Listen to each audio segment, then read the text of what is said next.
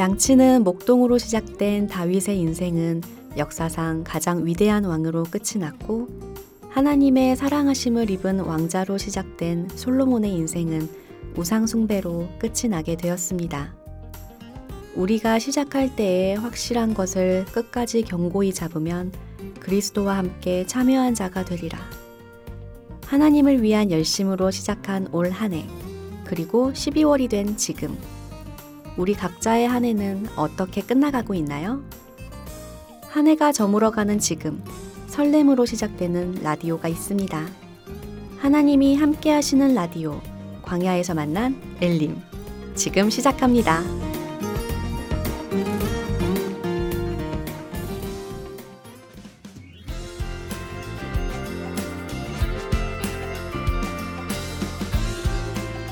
안녕하세요. 사랑하는 강주교회 형제 자매님들, 주님 안에서 평안하시죠? 우리 교회는 현재 많은 형제 자매님들의 기도 가운데 약 4천 명의 성도님들이 함께 교제하고 있습니다. 주님이 오실 날이 얼마 남지 않는 이때 구역과 교구를 넘어 더 많은 형제 자매님들을 알아가고 서로가 하나가 되기 위해 강주 교회만의 라디오 어, 엘림을 만들었습니다.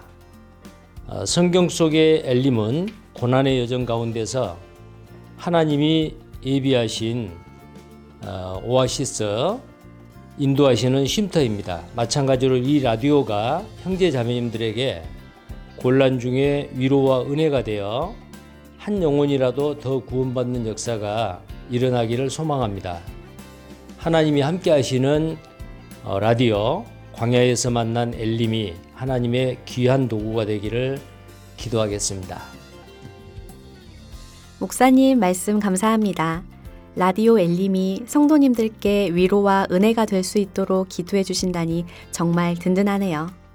엘림의 광주교회 라디오라는 타이틀이 붙은 만큼 이 라디오를 통해 광주교회 형제 자매님들의 마음의 거리가 가까워질 수 있도록 함께 기도해 주세요. 광야에서 만난 엘림. 첫 만남은 사연과 특별 초대석, 모두의 뒷담화, 찬양을 나눠요. 런칭을 축하해 코너로 시작하려고 합니다. 엘림에게 특별한 첫 회의듯 형제 자매님들께도 특별한 첫 만남이 되기를 바랍니다.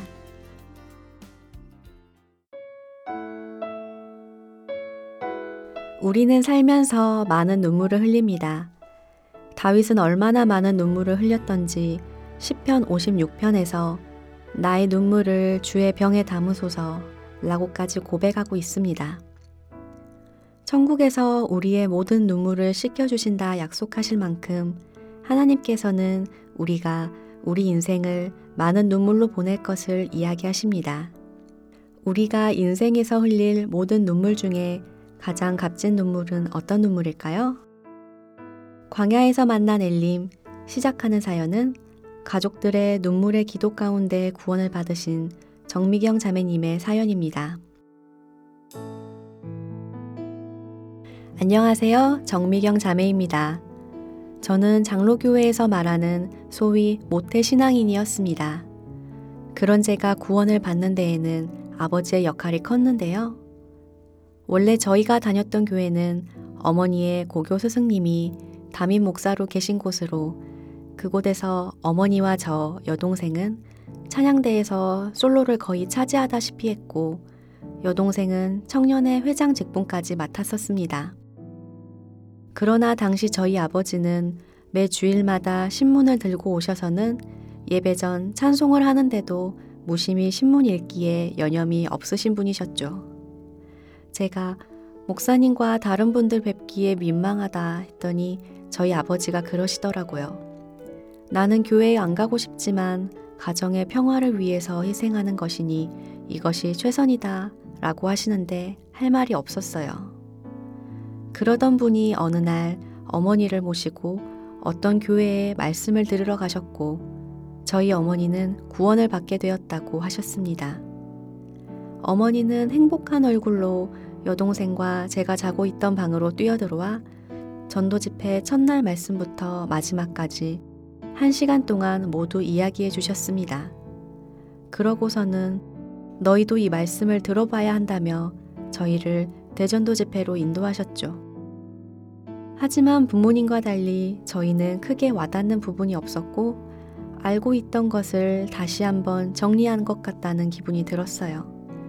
더군다나 아버지를 인도하신 자매님께서 제게 말씀이 어땠냐고 물으시길래 막연하게 알았는데 한번 정리를 한 것 같아서 좋고 예수님이 하신 일도 알게 되었다고 답했는데 제 앞에서 큰딸은 구원이 아니고 마음이 교만한 것 같다고 하시는 것을 듣고 마음이 다쳐 그 뒤로는 말씀을 듣지 않았습니다. 하지만 부모님은 포기하지 않으셨고 집에서 전도 집회를 개최하셨습니다. 부모님의 의도가 너무도 뻔했기 때문에 저는 이런저런 핑계를 대며 4일 정도 집회가 끝날 때쯤 맞춰 집에 들어갔습니다.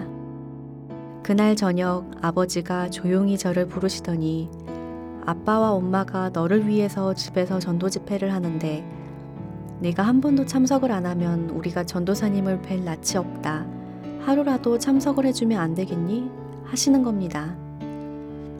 원래 저희 아버지 성질대로라면 강압적으로 참석하라고 하실 뿐이지 부드러운 얼굴로 달래듯이 부탁하시는 분이 아니었기 때문에 저는 정말 놀랐어요. 사실 전도 집회 시작하기 며칠 전 아버지께 출근 전 인사를 드리려고 무심코 안방문을 열었다가 아버지가 무릎을 꿇고 기도하는 모습을 보았는데 그때 정말 진심으로 놀랐습니다.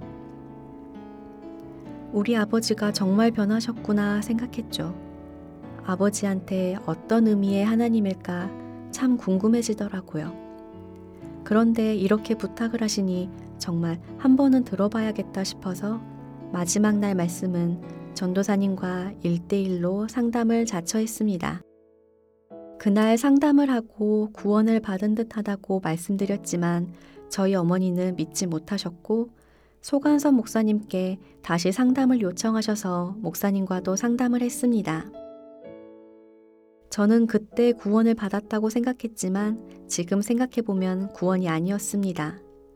원래 저는 죽음을 심상하게 여기는 사람이었습니다.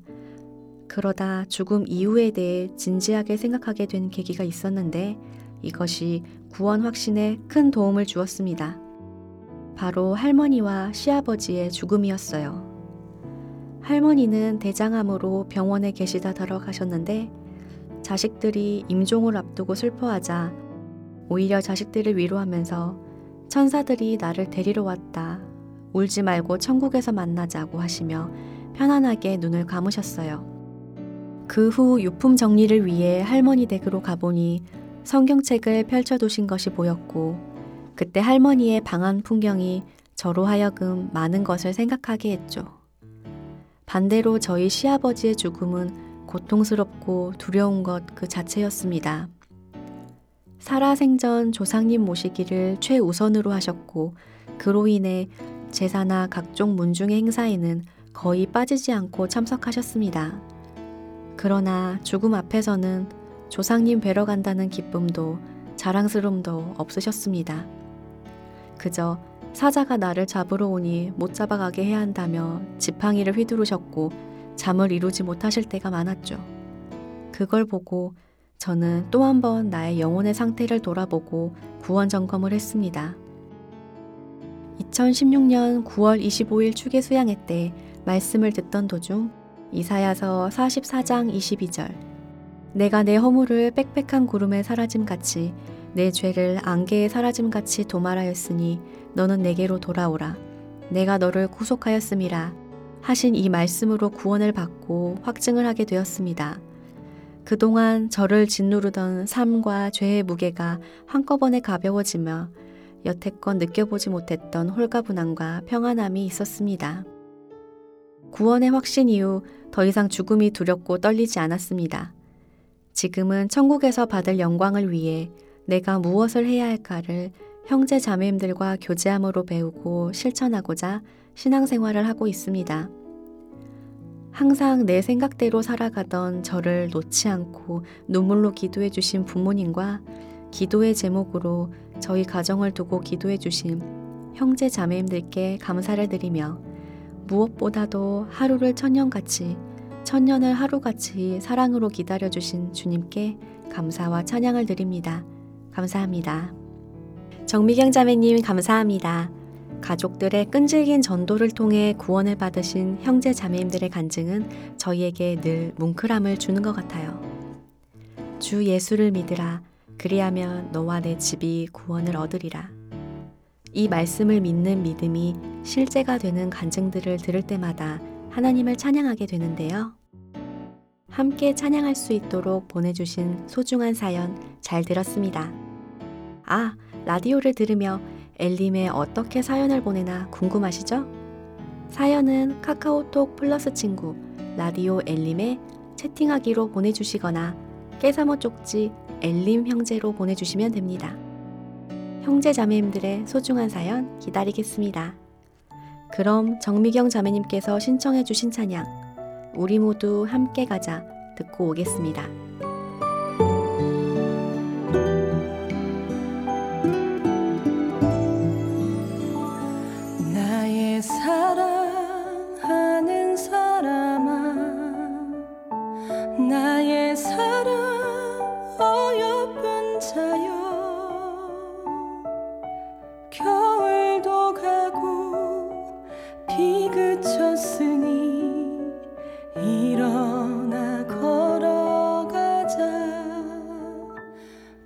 산에는 예쁜 꽃 피고 작은 새들 노래 부르니 나의 사랑 어여쁜 자여 일어나서 함께 가자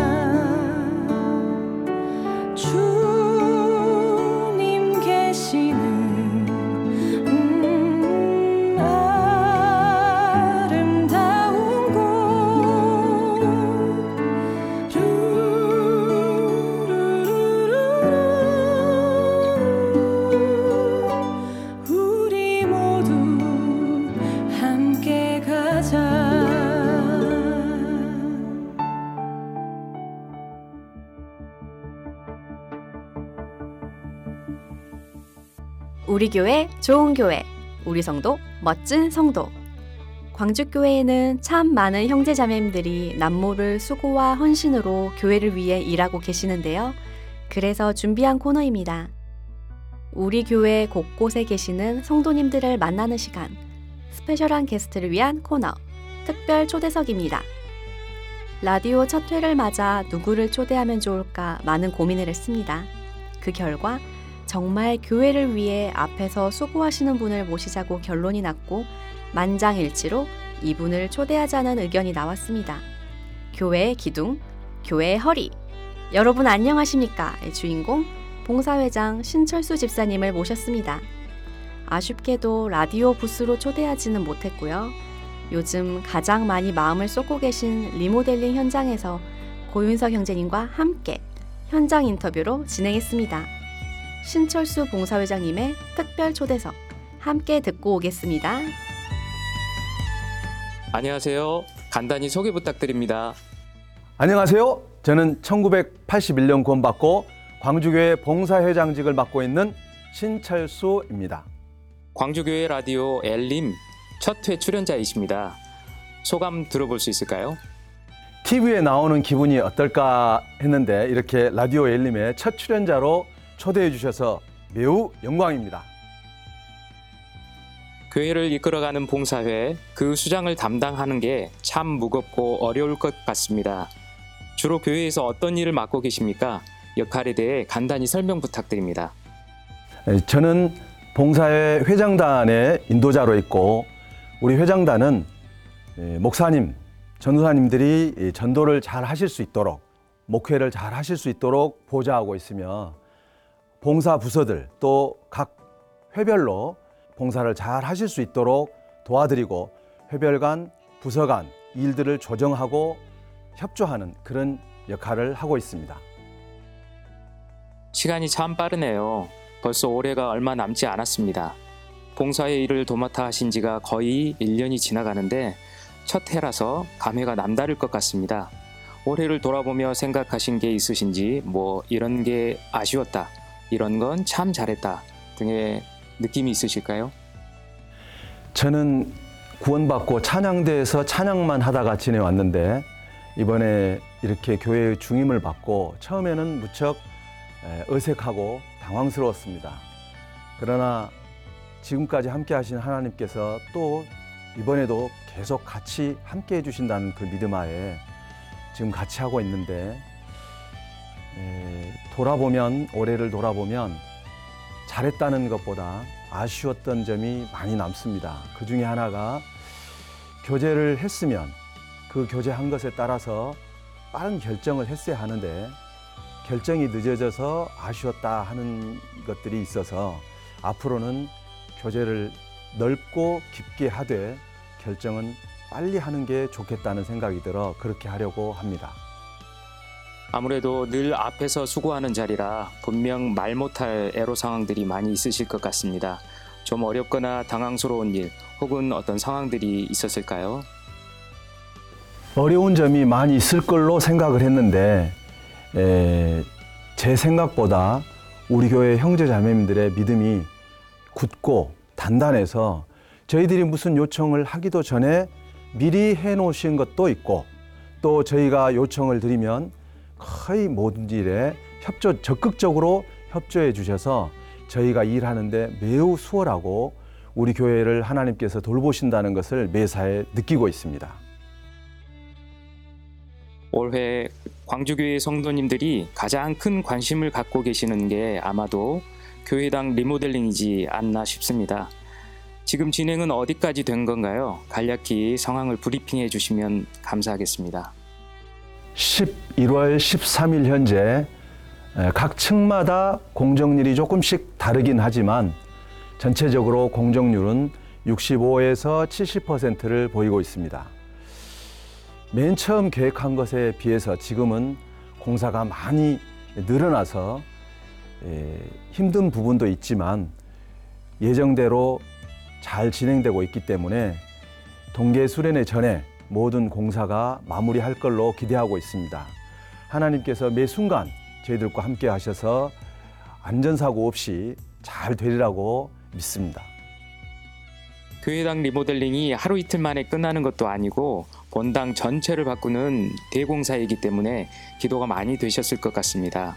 아마 우리 성도님들도 물질로 기도로 큰 도움을 주셨을 것이라고 생각합니다. 그 과정에서 특별히 나누시고 싶은 에피소드가 있을까요? 처음에 저희가 공사를 시작할 때는 에, 큰 건설 회사에 맡겨서 공사를 하는 도급 형태로 하려고 입찰도 끝내고 업체도 선정을 다 했었습니다. 그런데 어느 날 리모델링 자문위원들이 모여서 도급으로 할 것이 아니라 우리가 직영으로 공사를 해보자고 하는 겁니다. 이 큰 공사를 우리가 직영으로 할 수 있을까 하면 생각하고 담임 목사님과 아, 전체적으로 다 모여서 교제한 결과 물량은 많지만 규모는 크지만 그렇게 어려운 공사는 아니라는 결론을 얻고 저희들이 기- 직영으로 바꿨습니다. 그런데 공사를 해 감에 따라서 아, 직영 공사를 하기를 잘했구나 하는 생각이 많이 듭니다. 우리 교회 형편에 맞게 실정에 맞게 설계를 조금씩 조금씩 바꿀 수도 있고 현장 소장을 맡는 소장님도 우리 교회 형제님이시기 때문에 우리 교회 실정에 맞게 헌신적으로 해주시고 있어서 직영 공사가 매우 어, 잘했다는 생각이 듭니다.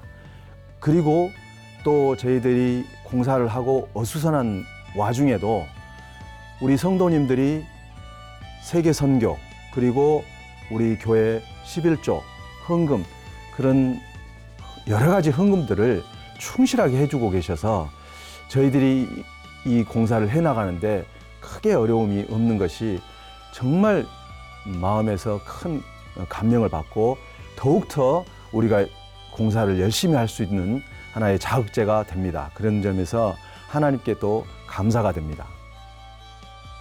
벌써 인사를 드려야 할 시간입니다. 끝으로 이 라디오를 듣고 계시는 광주교회 성도님들께 한 말씀 부탁드립니다. 아까도 제가 말씀드린 것처럼 우리 교회 형제 자매님들의 믿음이 우리의 생각보다 훨씬 더 견고하고 단단합니다. 지난 10개월 동안 저는 그것을 봐왔습니다. 우리가 하는 일들이 사실 큰 일처럼 보이지 않고 그저 작은 일. 이런 일이 교회에 무슨 도움이 되겠나? 이런 일이 무슨 의미가 있을까? 할지 모르지만 하나님 편에서 볼 때, 교회 전체 시각에서 볼 때 그 일들, 작은 일들이 모여서 큰 일을 만들어내는 겁니다.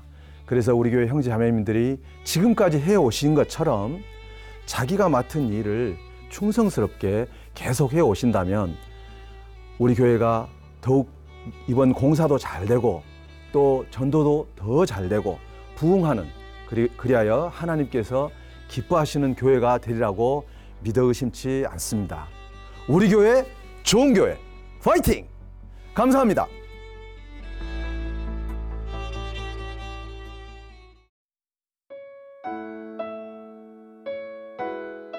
의인의 길은 돋는 햇볕 같아서 점점 빛나서 원만한 광명에 이르거니와 우리는 원만한 광명에 이르게 될 길에 들어선 그리스도인입니다. 다만 우리가 걸어야 할 길은 점점이라는 시간이 필요한 길이지요. 우리는 그 시간 앞에 인내하지 못하고 쉽게 좌절하고 낭망할 때가 참 많지만 하나님은 늘 천천히 흐르는 실로와 물처럼 일하고 계십니다. 광야에서 만난 엘림 두 번째 사연은 하나님의 역사를 통해 잔잔한 감동을 느끼셨다는 김두영 형제님의 사연입니다.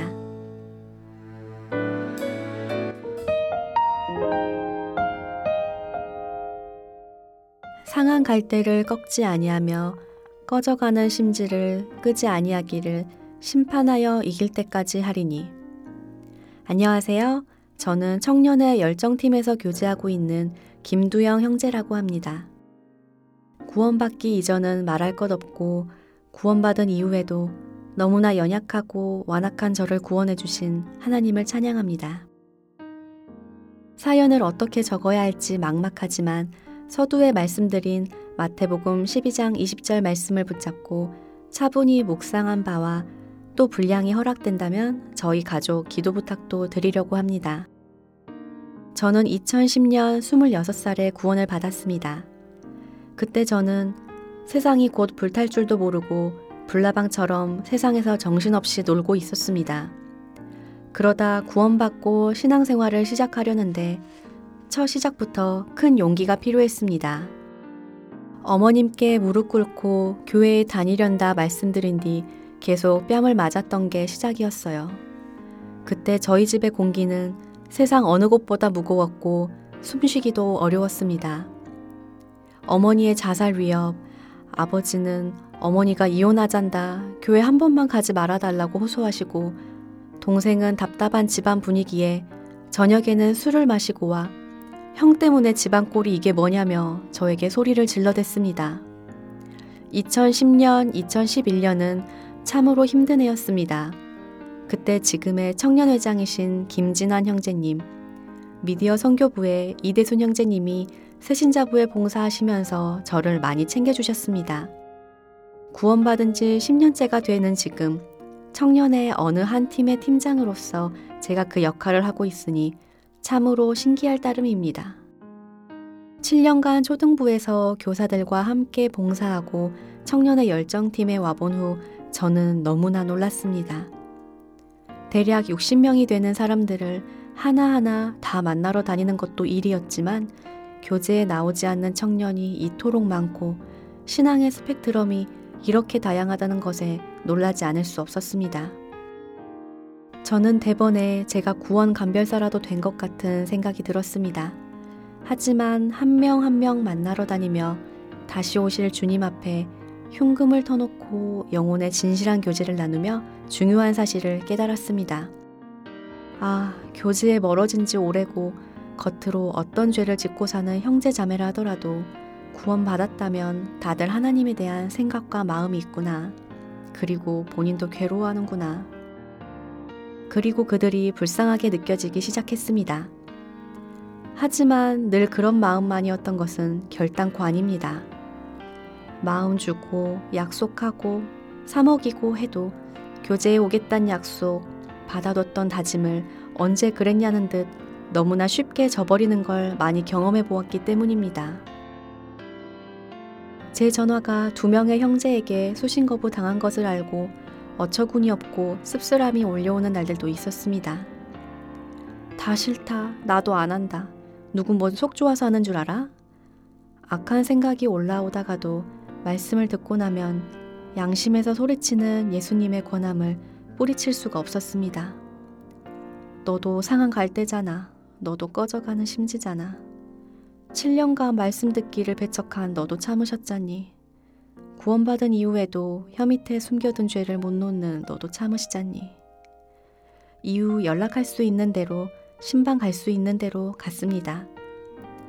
기질적으로 사람은 변하지 않는다는 대명제가 있지만 사람은 환경의 영향을 받는다라는 말도 참 맞습니다. 사람은 변합니다.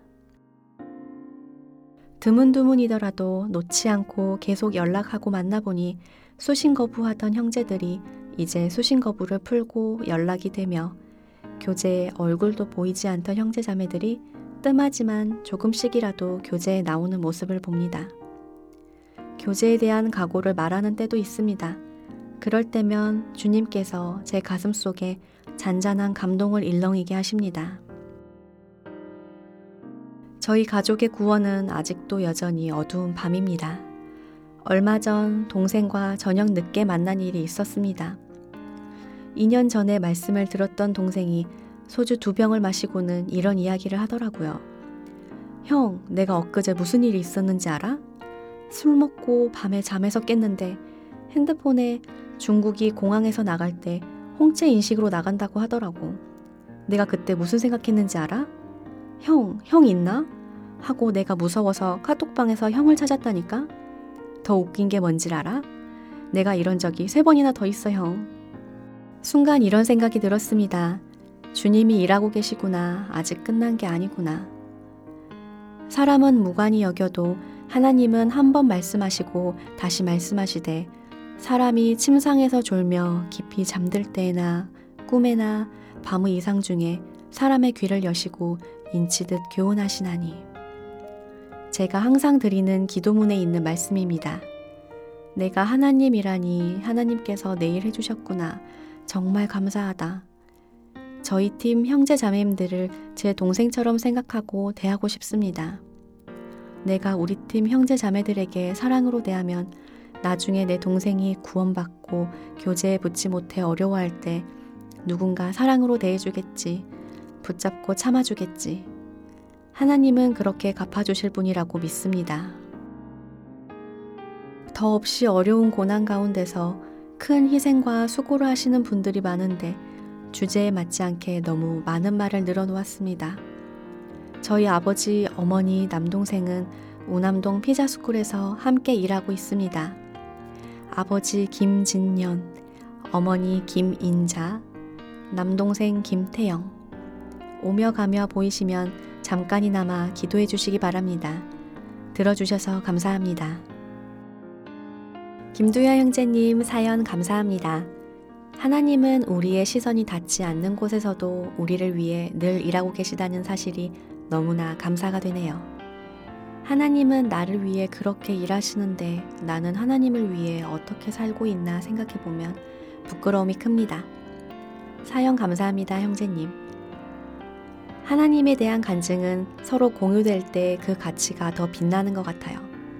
그런 의미에서 여러분의 소중한 사연은 카카오톡 플러스 친구 라디오 엘림에 채팅하기로 보내주시거나 깨사모 쪽지 엘림 형제로 보내주시면 됩니다. 그럼 김두영 형제님께서 신청해주신 찬양 세상에서 방황할 때 듣고 오겠습니다.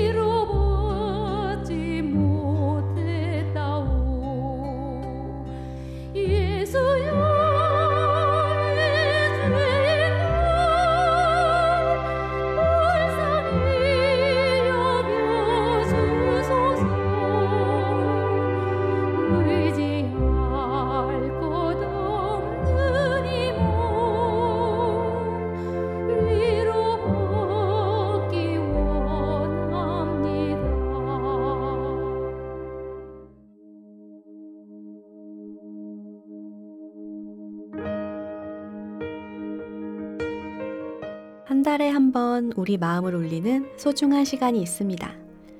지친 일상 속에서 무거운 발걸음을 이끌고 온 어떤 이에게도 설렘과 기쁨을 가지고 나온 어떤 이에게도 동일한 감동으로 새 힘을 주는 시간, 바로 모두회인데요.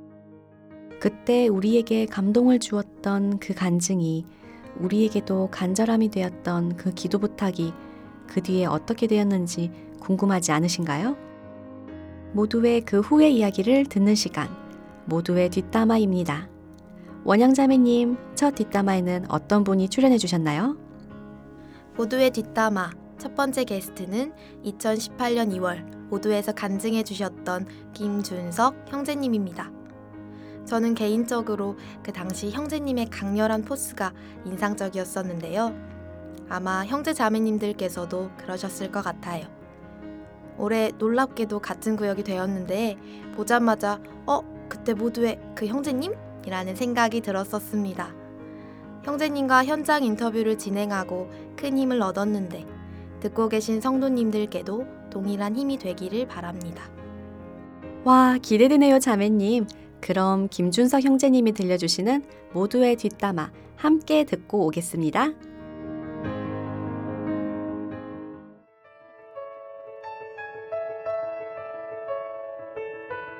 김준석 형제님 안녕하세요. 작년 모두회에서 들었던 형제님의 솔직하고 유쾌한 간증이 아주 생생합니다. 당시 모두회에서 구원받기 전에 형제님의 모습이 어땠었는지 아주 솔직하게 말씀해 주셨었는데요. 구원받은 후 좋지 않았던 어머니와 형제님의 관계가 점점 긍정적으로 변화하며 어머님께서 구원을 받으시고 화순교회 갈릴리 학교까지 다니신다는 간증이 참 놀라웠습니다. 그동안 잘 지내셨죠? 안녕하세요. 2018년 1월 11일 날 구원받은 김준석 형제입니다. 잘 지내셨어요? 아, 네, 감사합니다. 그 작년 모두의 출연 이후에 광주교회 형제 자매님들의 반응이 어땠었는지 들어볼 수 있을까요? 아, 제가 펜을 가지고 다닐 정도로 연예인급이 된 그런 느낌입니다. 모든 형제 자매님들이 아는 척 해주고 응원해 주시고 기도해 주셔서 제가 잘 교, 교제에 안착하고 있습니다. 감사드립니다. 오랜만에 이렇게 만나 뵙게 되어 여쭤보고 싶은 것이 정말 많은데 먼저 그때 기도 부탁 주셨던 것들이 거의 1년이 넘게 지났잖아요. 지금 어떻게 진행되었는지 너무 궁금합니다. 화순교회로 나가신다던 어머님이 허리 디스크로 많이 고생하신다고 하셨었는데 많이 나아지셨는지 또 운전을 한다던 둘째 동생 김준호님은 말씀을 들으셨는지도 궁금하고요. 또 저희가 입수한 정보로는 형제님께서 당시에 본인을 술 먹는 자리로 불러들여서 시험에 들게 한다는 직장 상사분께서 말씀을 듣는다 기도 부탁을 하셨었던 그 직장 상사분이 현재 형제님이 되셨다던데 어떻게 된 일인지 정말 궁금합니다. 어, 질문이 너무 많은데요. 하나씩 간단하게나마 소식 알려주시면 감사하겠습니다. 저희 어머니 진영순 자매님이시죠 이제는 어, 작년에 화순교회에서 말씀 듣고 구원받고 갈릴리 학교 다 마무리하시고 중간중간에 몸이 불편해서 빠- 결석됐던 그 회차까지도 다 마치시고 졸업장 받으시고 자랑하신 부분이 있고요. 저희 어머니는 지금은 어, 교제는 조금 지금 몸도 불편하고 상황이 좀 계절병도 있으시고 해서 교제는 지금 안착되지 않고 있는데 나중에 제가 기도 부탁드리겠습니다. 어, 그리고 지금 둘째 동생 김준호 어, 52세인데요. 그때 당시에 이제 관광버스 운전을 하다 보니까 말씀을 온전하게 늘 듣고 싶지만은 못 접하지 못했던 먹고 사는 생계 때문에 그랬었는데 음, 기도 부탁을 들어주셔서 그렇게 된 것인지 모르겠습니다만 그 관광버스를 이제 그만두고 지금 이제 저와 함께 이- 근무하면서 말씀을 들으려고 준비하고 있습니다. 다음 주에 화순교회에서 어, 전도 집회 들으려고 작정하고 기도하고 있는데 기도 부탁드리겠습니다. 어, 그리고 김종수 형제님 같은 경우는 참 저 감사한 분이고 그런데 직장 생활할 때 저를 많이 괴롭혔던 분이세요.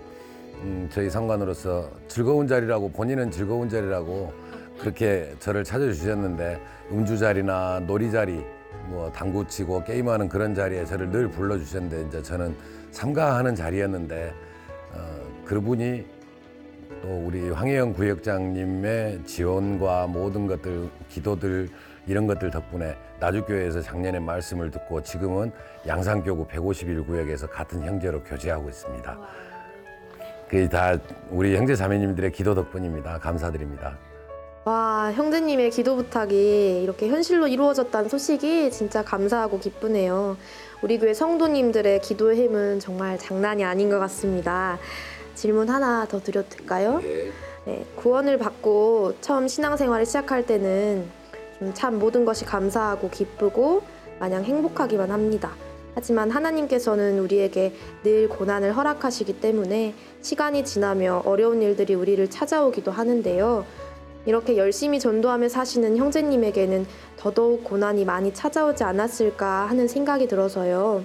작년 모두의 이후부터 지금까지 하나님께서 형제님에게 허락하신 고난이 어떤 것들이 있었는지, 그리고 거기서 경험한 하나님에 대해 한번 말씀해 주실 수 있으실까요? 좀 어려운 질문일 것 같기도 하네요. 음, 무슨 말씀이실까 저도 참 많은 고민되는 질문이신데요. 저는 주님을 주님의 사랑을 깨닫고 난 이후부터 고난이라고 생각해 본 적들은 없습니다. 어, 지난 1월부터 8월까지 수입이 없이 살았습니다.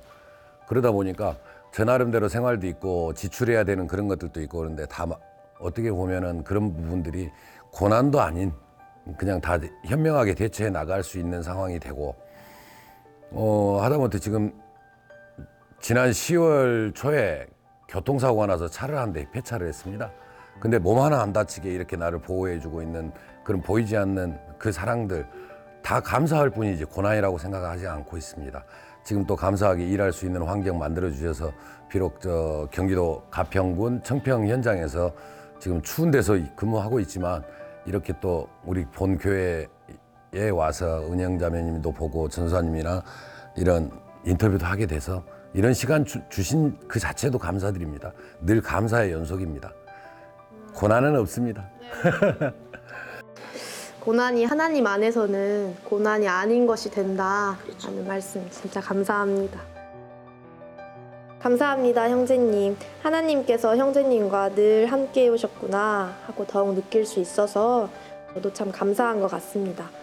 마지막으로 새롭게 성도님들께 기도 부탁하고 싶은 내용이 있으시다면 나눠주시면 좋을 것 같아요.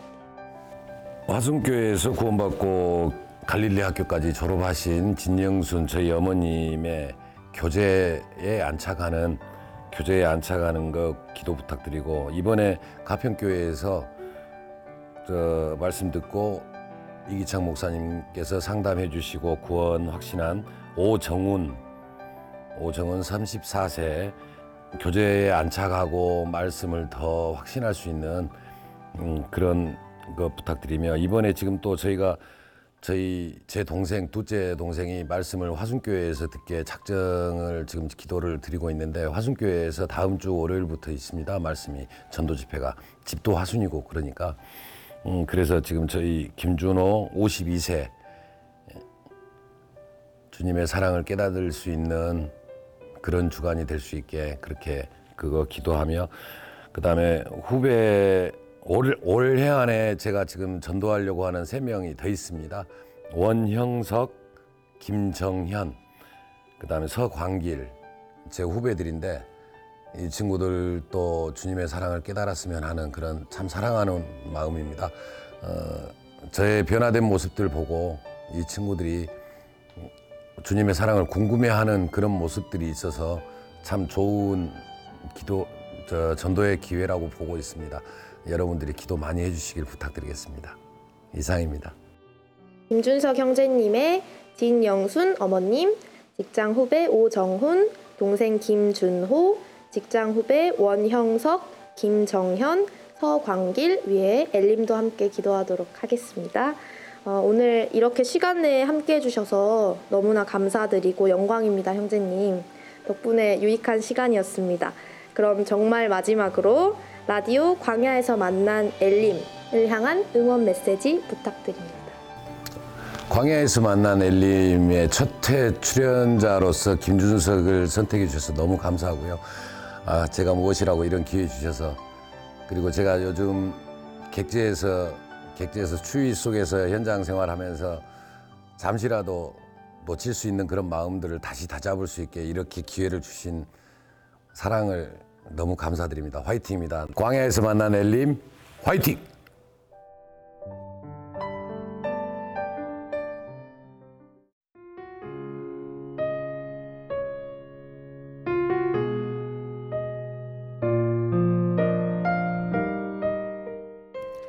위로의 말 100마디보다 따뜻한 찬양 한 곡이 나에게 가장 큰 위로가 되는 날들이 있습니다. 이번 순서는 신앙생활하면서 큰 힘이 되었거나 묵상과 은혜가 되었던 찬양을 소개하는 찬양을 나누어 시간입니다. 이 찬양은 성도님들과 꼭 나누고 싶다 하시면 사연과 함께 엘림으로 보내주세요. 성도님들의 많은 참여 부탁드립니다. 이생수 형제님께서 찬양과 함께 보내주신 사연입니다. 샬롬, 주 안에서 평안하신지요? 사랑하고 존경하는 동역자 형제 자매님들, 저는 광주교회 매곡 3교구 34구역에서 교제하고 있는 이생수 형제라고 합니다. 하나님의 크신 은혜와 교회 가운데 형제 자매님들의 사랑으로 오늘까지 교회에 거할 수 있게 되었습니다. 이 자리를 빌어 모든 분들께 진심으로 감사의 인사를 전합니다. 좋아하는 찬양은 너무 많지만 이번에 광주교회 형제 자매님들과 함께 나누고 싶은 찬양의 제목은 예수님 때문에입니다. 주의 궁정에서 한 날이 다른 곳에서 첫날보다 나은즉 악인의 장막의 거함보다 내 하나님 문지기로 있는 것이 좋사오니 예수님 때문에는 고라의 자손의 시 시편 84편 내용을 중심으로 만든 찬양입니다. 이 세상에 소망을 두지 않고 주님 뵙는 날을 바라보며 살아가는 우리 모든 그리스도인들에게 힘이 되는 찬양입니다. 내게 주신 은혜에 감사할 때, 주님의 말으로 위로와 힘이 될 때, 고난 가운데 눈물 흘릴 때, 실수하고 낭망하여 넘어졌을 때, 그 모든 삶의 순간에 저는 내 주와 함께 하루를 사는 그 날을 바라며 오늘 하루도 다시 살아갈 힘을 얻습니다. 이 찬양을 들으시는 모든 형제 자매님들 마음 가운데 위로와 힘이 되길 기도합니다. 감사합니다. 네, 형제님 찬양 감사합니다. 주님을 만날 날을 바라며 하루를 살아갈 힘을 얻는다는 말이 마음을 울리네요. 구원받은 우리 모두의 마음이 이렇지 않을까 하는 생각이 듭니다. 오늘도 주님께 받은 새 힘으로 활기찬 하루 보내셨으면 좋겠습니다. 그럼 예수님 때문에 찬양 듣고 오겠습니다.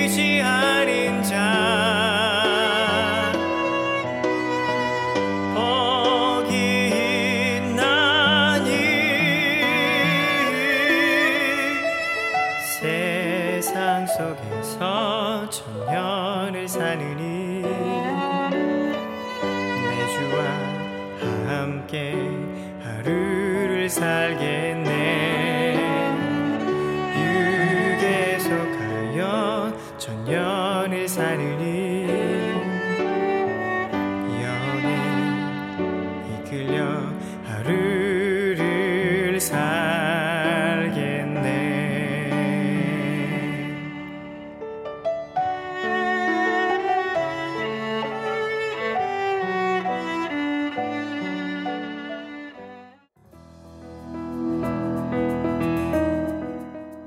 광야에서 만난 엘림.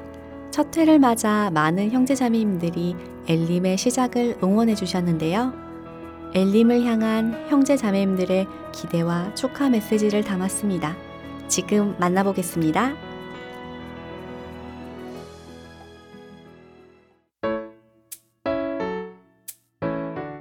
엘림의 시작을 축하합니다. 모든 성도가 함께 공감하는 교제의 장소가 되길 응원합니다. 광주교회 라디오 엘림의 시작을 너무 축하드립니다. 어, 광주교회에서 이렇게 처음으로 신앙의 컨텐츠를 이렇게 맛볼 수 있게 되어서 너무 기대가 크고요. 어, 정말 꼭 챙겨서 듣도록 하겠습니다. 광야에서 만난 엘림의 시작을 축하합니다. 엘림 시작을 축하드립니다. 엘림을 통해 형제 자매님들 간증을 더 많이 나눌 수 있어서 앞으로도 더 엘림의 발전을 위해 기도하겠습니다. 광주교회 라디오 엘림이 시작된다는 기쁜 소식을 들었습니다. 축하드려요. 앞으로 꼭 챙겨 듣겠습니다. 광야에서 만난 엘림 라디오 시작을 축하합니다. 즐겁게 참여하는 라디오가 됐으면 좋겠습니다. 광주교회 라디오 이름이 엘림이라고 들었는데 그 이름만큼 라디오를 통해서 쉼을 얻고 위로받을 수 있을 것 같아 기대가 됩니다. 광주교회 라디오 광야에서 만난 엘림 런칭을 축하합니다. 성도가 하나 되는데 귀하게 쓰임 받는 방송이 되길 기도합니다. 광야에서 만난 엘림의 시작을 축하합니다. 광주교회 라디오를 통해 성도분들이 더욱 은혜 위에 은혜를 공급받는 기회가 되길 소망합니다. 안녕하세요. 양주교회 미디어 선교부입니다. 광주교회 라디오 방송 개국을 진심으로 축하드립니다. 추운 겨울에 마음 따뜻해지는 방송이 될 것 같아 많은 기대가 되는데요. 광야에서 만난 엘림이라는 이름처럼 성도님들의 마음에 평안을 주는 쉼터와 같은 방송이 되기를 바라며 함께 기도하겠습니다. 광주교회 엘림 방송 개국을 축하합니다. 동대문 교회에 가서도 애청가가 되겠습니다. 우리 교회 좋은 교회, 광주교회 좋은 교회, 엘림 방송국은 사랑이 넘치는 교회를 만들기 위해 꼭 필요한 방송을 부탁합니다. 사랑합니다. 엘림 라디오 방송 시작을 축하합니다. 엘림 라디오 방송이여 영원하라. 안녕하세요. 서울중앙교회 류승용 형제입니다. 드디어 12월 9일 광주교회 라디오 광야에서 만난 엘림 런칭을 합니다. 진심으로 축하드립니다. 신앙생활에 큰 유익과 격동이 되길 기도하겠습니다. 많은 정치 부탁드립니다. 안녕하세요. 서울중앙교회 뿌리 깊은 시팀나무입니다. 광주교회 라디오 광야에서 만난 엘림 개국을 축하합니다. 네, 무언가 동역자가 생긴 듯한 감동이 밀려오는데요.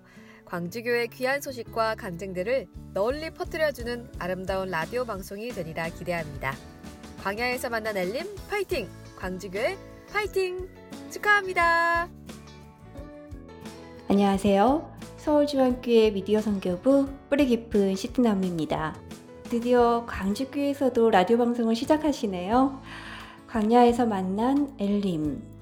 마라의 쓴물 뒤에 준비해 주신 축복의 엘림에 대한 주님의 은혜를 생각하며 듣게 될 라디오 방송이 무척이나 기대가 되는데요. 너무나 기대되는 광주교회 라디오 방송 엘림의 개국을 축하드립니다. 앞으로 많은 성도님들께서 엘림을 들으시며 함께 슬퍼하고 함께 기뻐하고 함께 기도하는 체율의 장이 되길 바라겠습니다. 주님의 은혜가 계속되듯 엘림도 계속해서 지속되며 형제 자매님들의 은혜의 장이 되길 기도합니다. 다시 한번 축하드립니다. 안녕하세요. 광주교에서 파송한 몽골 선교사 유혜웅입니다. 이번에 새롭게 시작한 라디오 방송 광해에서 만난 엘림을 통해서 이렇게 인사드리게 돼서 정말 반갑습니다. 이곳 몽골은 정말 광야 같은 그런 곳이지만 하나님의 계획이 있고 또 많은 영혼들이 있습니다. 여러분들 열심히 전도하신 것 본받아서 이곳에서도 열심히 전도하도록 하겠습니다. 많이 기도해 주시기 바랍니다. 광야에서 만난 엘림을 이곳에서도 응원합니다.